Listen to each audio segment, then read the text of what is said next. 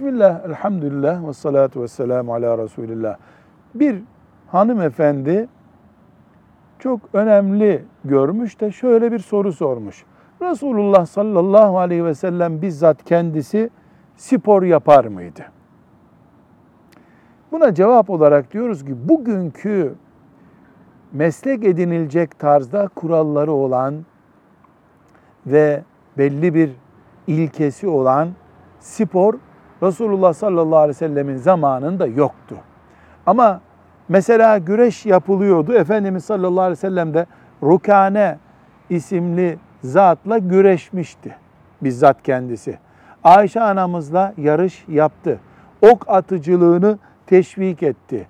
Ama bizim bildiğimiz manada bir spor anlayışı yoktu. Resulullah sallallahu aleyhi ve sellem de öyle bir teşvik, sünnet emri yoktur. Fakat şunu da bilmek lazım. Spor şimdiki hayatımızda hantallaşan yaşam tarzına karşı bir sağlık çalışması gibi önümüze çıkmıştır. O zamanki hayat zaten spor gibi bir hayattı. Velhamdülillahi Rabbil Alemin.